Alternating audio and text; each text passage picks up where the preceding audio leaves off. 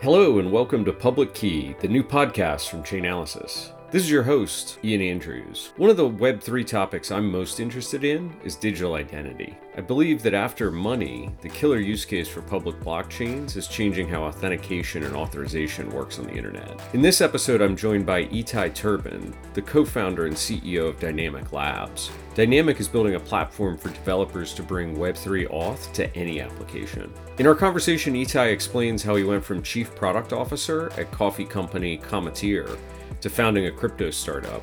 We compare the current crypto wallet competition to the browser wars of the 90s and debate the balance of privacy and information sharing and what the future interactions for personal information will look like in Web3. After the episode, if you want to learn more about digital identity and wallet tech, you can find past public key episodes with Caroline Hill from Circle and Omer Sadika of dWallet Labs in the show notes.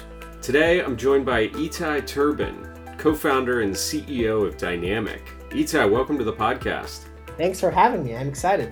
Oh, this is going to be a fun conversation because we're combining a whole bunch of things that I'm interested in in crypto. One is wallets, another is identity. We've got all the topics today. But before we get to that, I was reviewing your background preparing for the podcast, and I'm always fascinated about how people get into crypto because I think these are the best stories. You're a product guy from early on started out as a product manager i think in the israeli defense forces went to mit and then from there you've you've worked in a number of different companies. Tell us a bit about that and how you ended up founding dynamic. Yeah absolutely. So uh, yeah my, my background to your point is a little bit all over the place it is coherent in my head, but I'm not sure if that reflects anywhere. In terms of background, so I grew up in Israel. So I'm originally uh, from Haifa, Israel, born and raised. I had a web development company growing up. So I was, uh, you know, trying, and this was early 2000s. I was trying to kind of figure out how I help small businesses in Israel get online for the first time. So I built websites for folks. And then uh, after that, just like most other Israelis, I joined the Israeli Defense Forces, Army Intelligence, worked honestly one of the funnest parts of my career so far. I'm not sure if you can define it as a career, but you know, I got to work on some really, really exciting things, uh, which I won't dive into, but that was kind of my exposure to kind of the fun of working on on anything software and after that within eight days of finishing my army service moved to boston did my undergrad at mit that's where by the way i met my co-founder yoni uh, we're both Israeli. There are two Israeli undergrads at MIT every year, so we had to be friends. Uh, Perfect. Yeah, exactly. wasn't wasn't really a choice. Uh, and then I kind of continued on the kind of the software track for a while. Had worked worked at IBM Research for a while. Did my undergrad in computer science. Then kind of completely switched to strategy consulting at BCG. So I spent two years in refineries and paper mills and chemical plants so I, I guess not very softwarey. Moved back to business school at, at Harvard, where I started a startup. But to your actual question about crypto, before I continue on kind of the background, between undergrad and my master's, uh, Yoni and I kind of dove into crypto. So this was kind of 2012, 2013, 2014 and we got really excited. I, think that's when we bought our first bitcoins, and we've been kind of passionate about this since. If you kind of go back and had you stood next to us for the last 10 years as we just talked, you would hear probably, I would argue, 50% of our conversations would be crypto related. You're what I call an OG. You've been in this since the beginning, is what it sounds I, like. I don't know if I can claim that title, mostly because I feel like the fact that I didn't take the plunge, I look at folks who did in awe those those are very much the real OGs. I'm let's call this a sideline OG. Uh, Perfect. If I'm defining that as a trademark term going forward, but we love everything and anything crypto, and we've been passionate for a while. But to your point, we haven't kind of made the actual full time jump until recently. After uh, business school, I had a startup in online travel, then worked in kind of HR tech at Zenefits, then on, on identity and kind of Jewel on the software side, then in, in coffee at a company called Cometeer as a chief product officer. By the way, shameless plug on the podcast, check out cometeer.com. It's a great coffee company.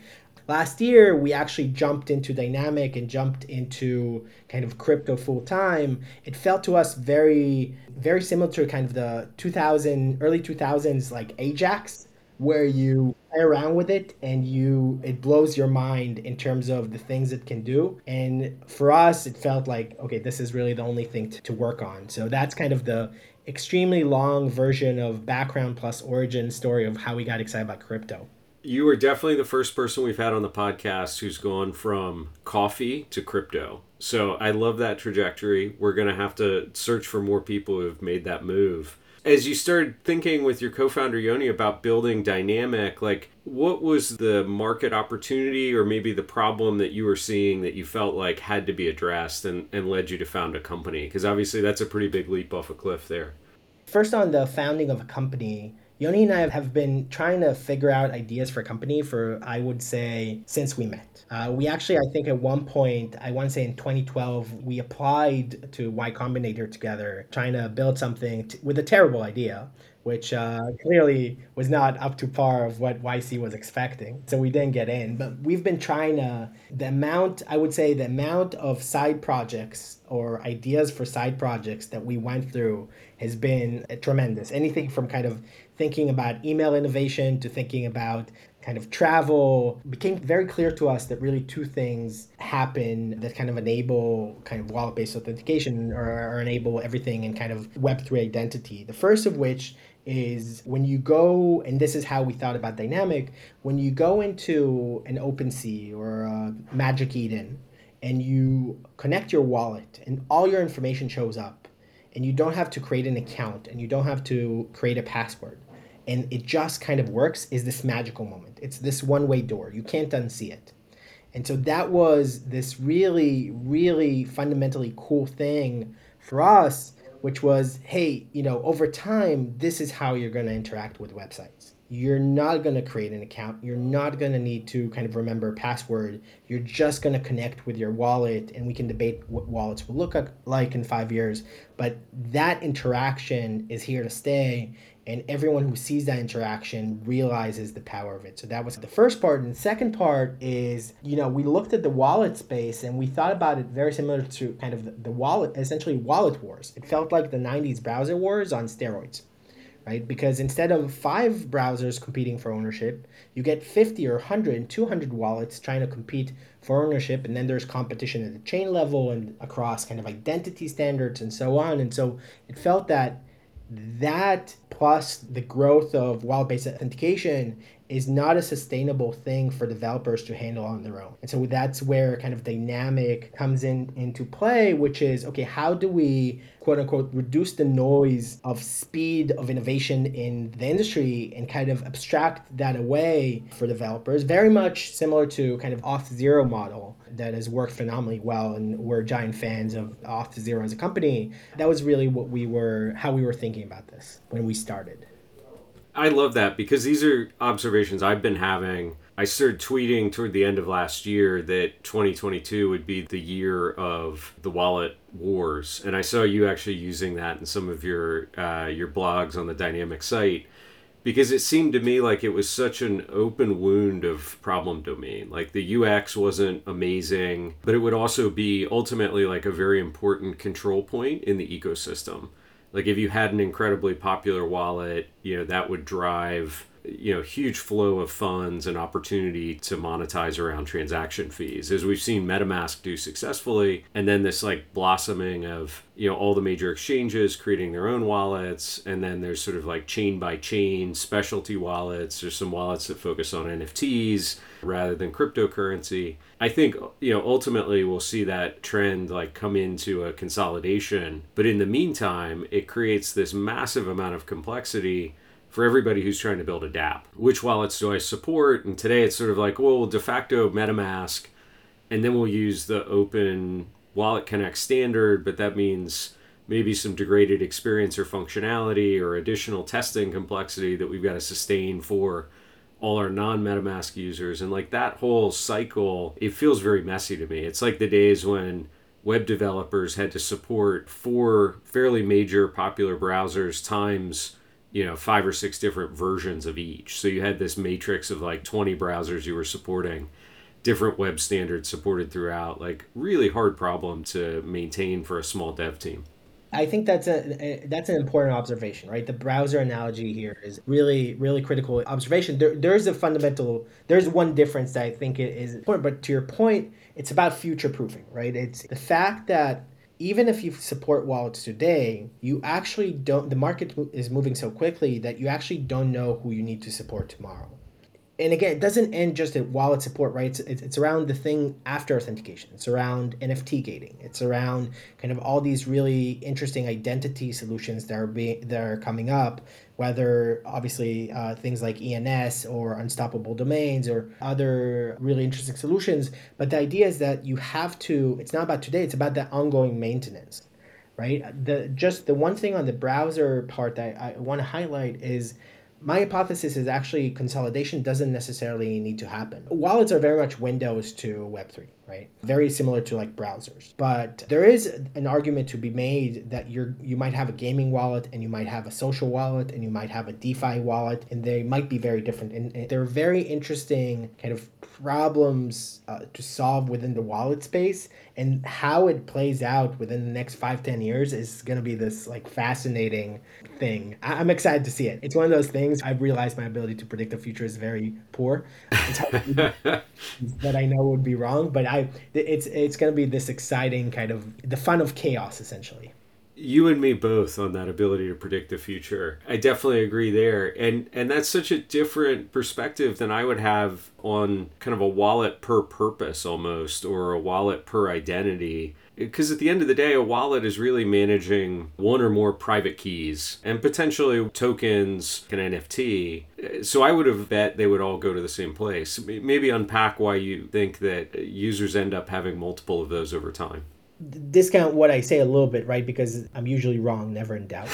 uh, one of the things that are, fascinating about the, the wallet space and, and so many talented people competing in this space is that when you compete on shared rails, right? When everyone at, de facto, to your point, uh, builds a thing that generates a public key out of a private key and so on, you start innovating on other things. And you can start innovating vertically and start building experiences that are very different than other wallets. First, there is an argument to be made that the way wallets kind of get to a billion customers is not necessarily as an additional app on your phone, but rather as the app on your phone today turns into a wallet.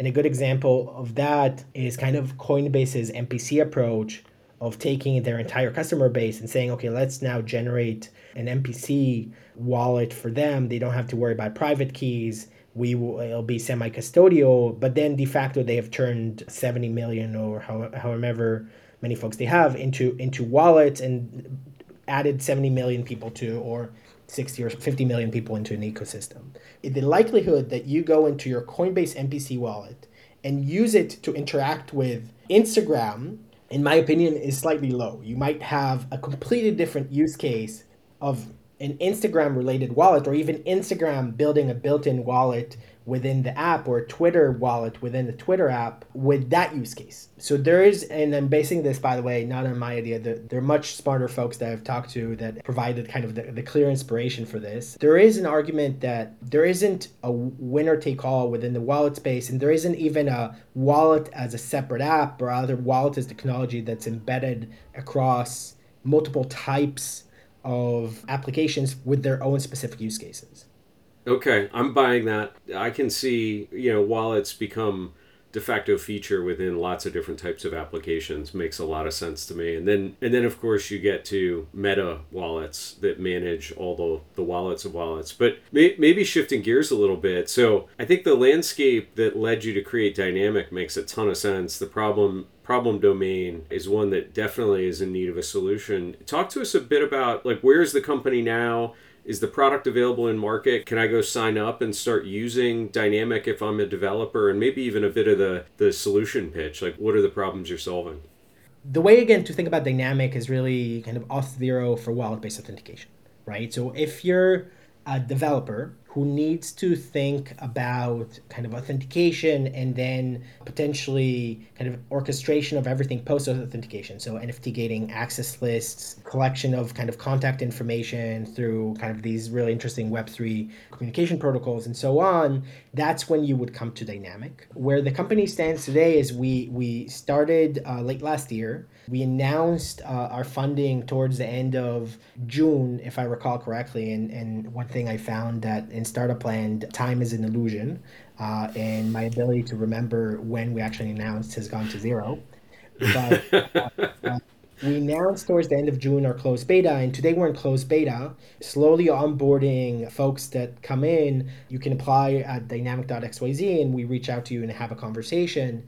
And the reason we're kind of going a little bit slow, at the end of the day, we're an authentication company. And all authentication companies are fundamentally security companies. And so as we offer our services, on the list of things we cannot you know afford to do anything short of a, a, phenomenal job on is everything kind of security stability uptime and so on and so we're spending our time making sure that we do that correctly before we kind of go out of uh, closed beta towards kind of a bigger expansion. But for now, we're in closed beta. Anyone who's interested can go to dynamic.xyz and just apply. And you're likely a good fit if you're actively thinking about multi chain authentication, you're thinking about gating. Uh, we have some customers who kind of use us for gating and then a redirect to Shopify for gated commerce those types of use cases are super interesting to us and we're working with beta customers on.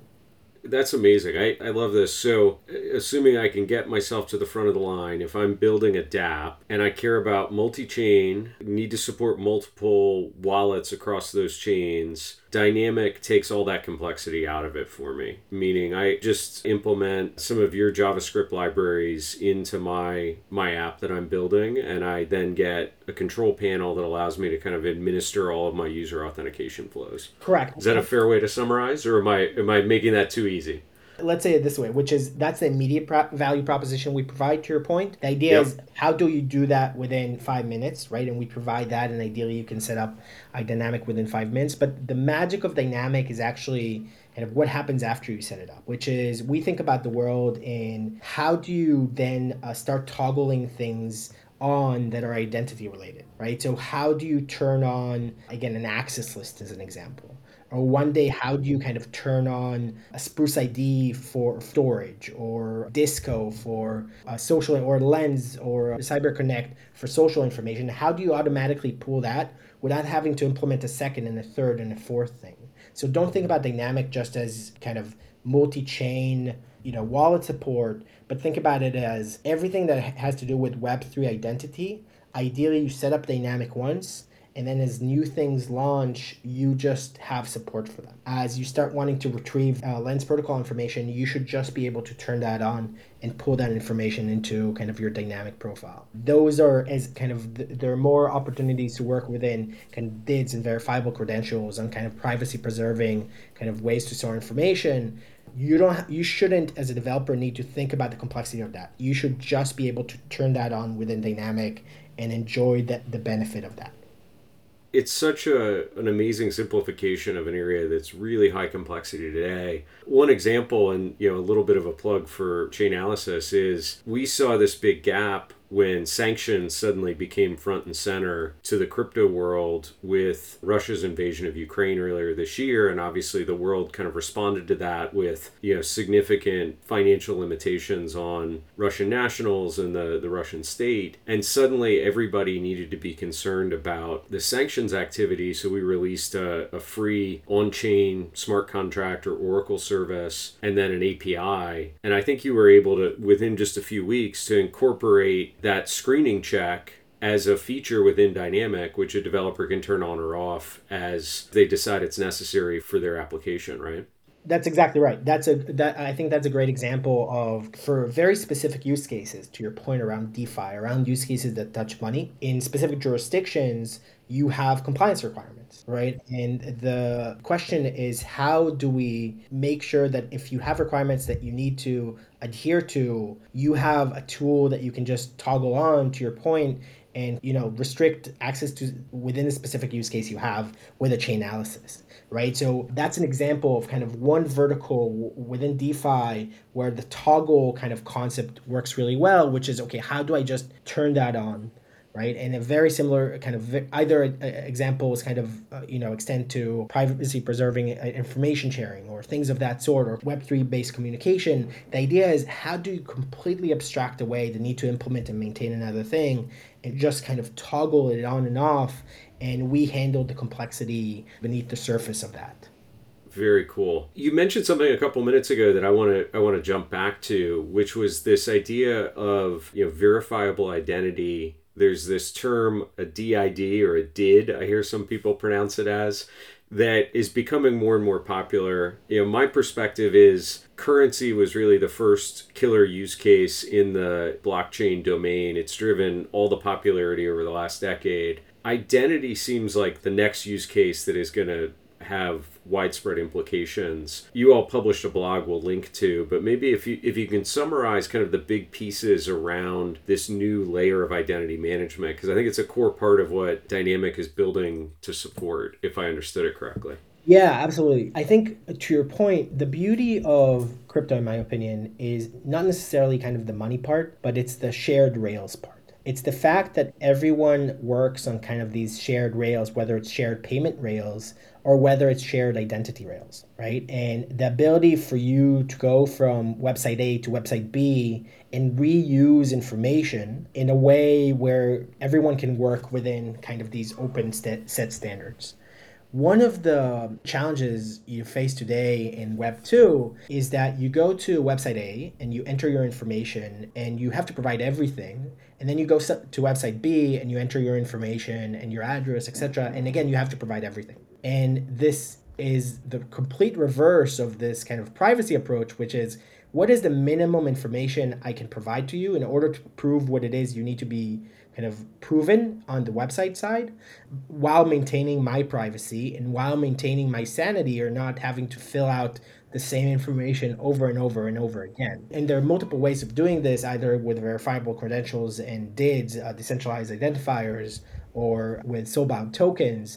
But the principle is that can I do something once, sign it in a way and store it in a way where the second time I'm asked to do this the same thing, I can show a proof that I've done it and potentially show a subset of the information, allowing me to, to portray that I have completed the proof required without resharing my information. Kind of the example I like to use is the one click checkout for the web, right? Which is inherently can I go to website A and via a combination of a wallet for payment and a wallet for storage of information, my address, etc., with a verifiable credential and decentralized identifier, can I really complete kind of one click checkout on website A and then one click checkout on website B without re-entering the same information over and over again. And that's kind of the beauty of these shared rails for identity is they allow you to start doing these kind of magical things of cross-site information sharing. And I know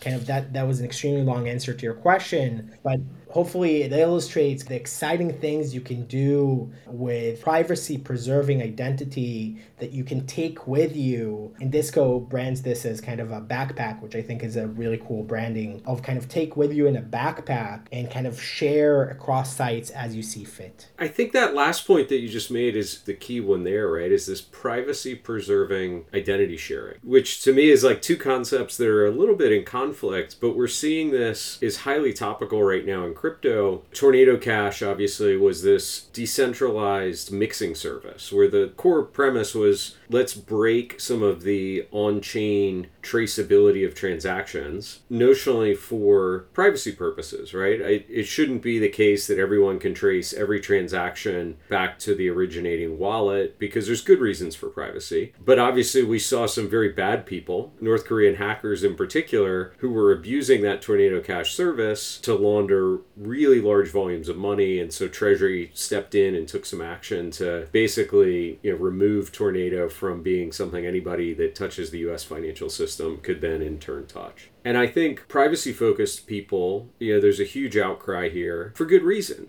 I believe privacy is a fundamental right, but at the same time, I think there is the other side of that, which is we also need methods and approaches to be able to prevent bad actors from abusing the platform. And so it, it seems like the in the middle the middle ground here that we we necessarily need to get to is this idea of verifiable identity that doesn't necessarily link me to my real world identity. We had Caroline Hill from Circle on the podcast recently. She was talking about a project called Verity that they are launching, kind of supporting getting off the ground. And I think that is key to this whole idea of privacy, decentralization in, in Web3 is going. I'm curious if you agree, if you have some thoughts on the topic. Yeah, it's a topic I'm personally fascinated by. I think it comes down to a kind of a fundamental question of, of when you interact with someone, do you need need to know everything about them or do you not just need proof that they are who they say they are? One of the cool things about about verity id or there are a lot of other interesting startups in this space uh, which are essentially trying to do tokenized kyc and the fundamental thing they're trying to solve is do i need to let me actually say in a different way. Today when you go to a bank you have to upload your ID. You have to upload the front of your ID, the back of your ID, and you have to take a selfie and you have to do a bunch of kind of KYC AML um, type processes. And then you have to go to a second bank and do the same thing all over again. And then the third bank and have to do the same thing all over again. And so you provided these three banks your entire kind of history or whatever it takes. Can you technically, using verifiable credentials or tokenization with soulbound tokens, generate kind of a result, a certified result of your interaction with the first bank, and take that to kind of the second financial institution or second institution and say, hey, I went through this process, I got approved for this process, and I am who I, I say I am. Right? Can you essentially reach the same level of trust with that person without having that person kind of redo the entire process, right? What Verity ID does, or any one of these, is really the concept of can I do this process once, get some sort of certified result, and use it as a pointer and say, hey, you know, I already went through this process. Here's the result. Now approve me. So it comes back to the question I mentioned earlier, which is do you need my information or do you want to see proof that I am who I, I say I am? Right? And they're very, very different things right? And so, do you need my birth certificate, or you do you just need a the ability to show that uh, hey, I was born on the date that I say I was born, right? And that's this really cool thing that you can do with verifiable credentials and DIDs and so on in a way that's kind of coming back to that thing, which is privacy preserving ways to share identity in a scalable scalable way. Uh, that's something i'm super excited about right? It, it creates more privacy and it creates kind of more incentive for folks to kind of comply with whatever regulation they have to comply with because it lowers kind of the friction to redo the process over and over again I'll take it even one step further, which is I could go through that KYC check that you described, provide all my credit history or government issued documentation to a centralized provider who then issues a token saying, yes, Ian's been verified in the following ways. We validated, you know, source of financial funds or country of residence, but then that token doesn't disclose any of that information. Correct. So zero linkage back to my real world identity. It's just a confirmation that that information's been verified once. And then other services could accept that token. And as far as that that other company or application is aware they only have a public key type identifier associated to my user activity. They don't know anything about me. But they have a level of confidence that someone else has done the the authorization and, and assessment of all of my relevant credentials for whatever the application purpose might be. And i think that decoupling of real world identity that you don't have have to release that kind of universally to access most applications makes all the sense in the world. That's right. It comes back to I, I, don't know when I was a kid in math, they would like make you write out the proof. Yeah. And they like the fact that you had an answer wouldn't matter, right? And I, I always thought that was weird. Like, what, what does it matter? As long as I get the final result, that's fine. And it's a little bit similar here, which is okay. Do you really need to see the entire proof of my history? Or do you just need to see the result of I am who I say I am, or hey, Circle or Coinbase have certified this address, as a real person that you know they want to work with. There's going to be a lot of kind of debates around it.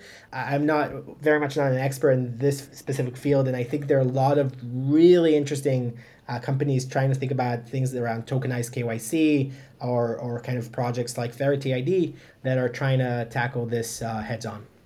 Super exciting. Last question for you before we wrap. Like, what's next on the horizon for Dynamic? What can we expect in future announcements?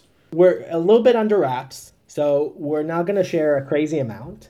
I will say the following here's what we care about. We are obsessed around first making sure our customers are happy right? So you're going to see a lot of our most requested features get launched soon. And the second is is a little bit touching onto that uh, kind of orchestration strategy, which is how do we do a better job abstracting away more and more of the integrations needed to kind of leverage Web3 identity, right? So, how do we turn more of these really cool, you know, the lit protocols of the world and lens protocols and, and guilds of the world into things that you can just leverage as a developer within a, a click rather than spend a lot of time implementing. And really, the goal there, and it ties into our mission, which is how do we accelerate wallet based authentication, right? And how do we make it fundamentally easy for folks to implement and leverage? And so you're going to see us do a lot more on anything that kind of ties into that.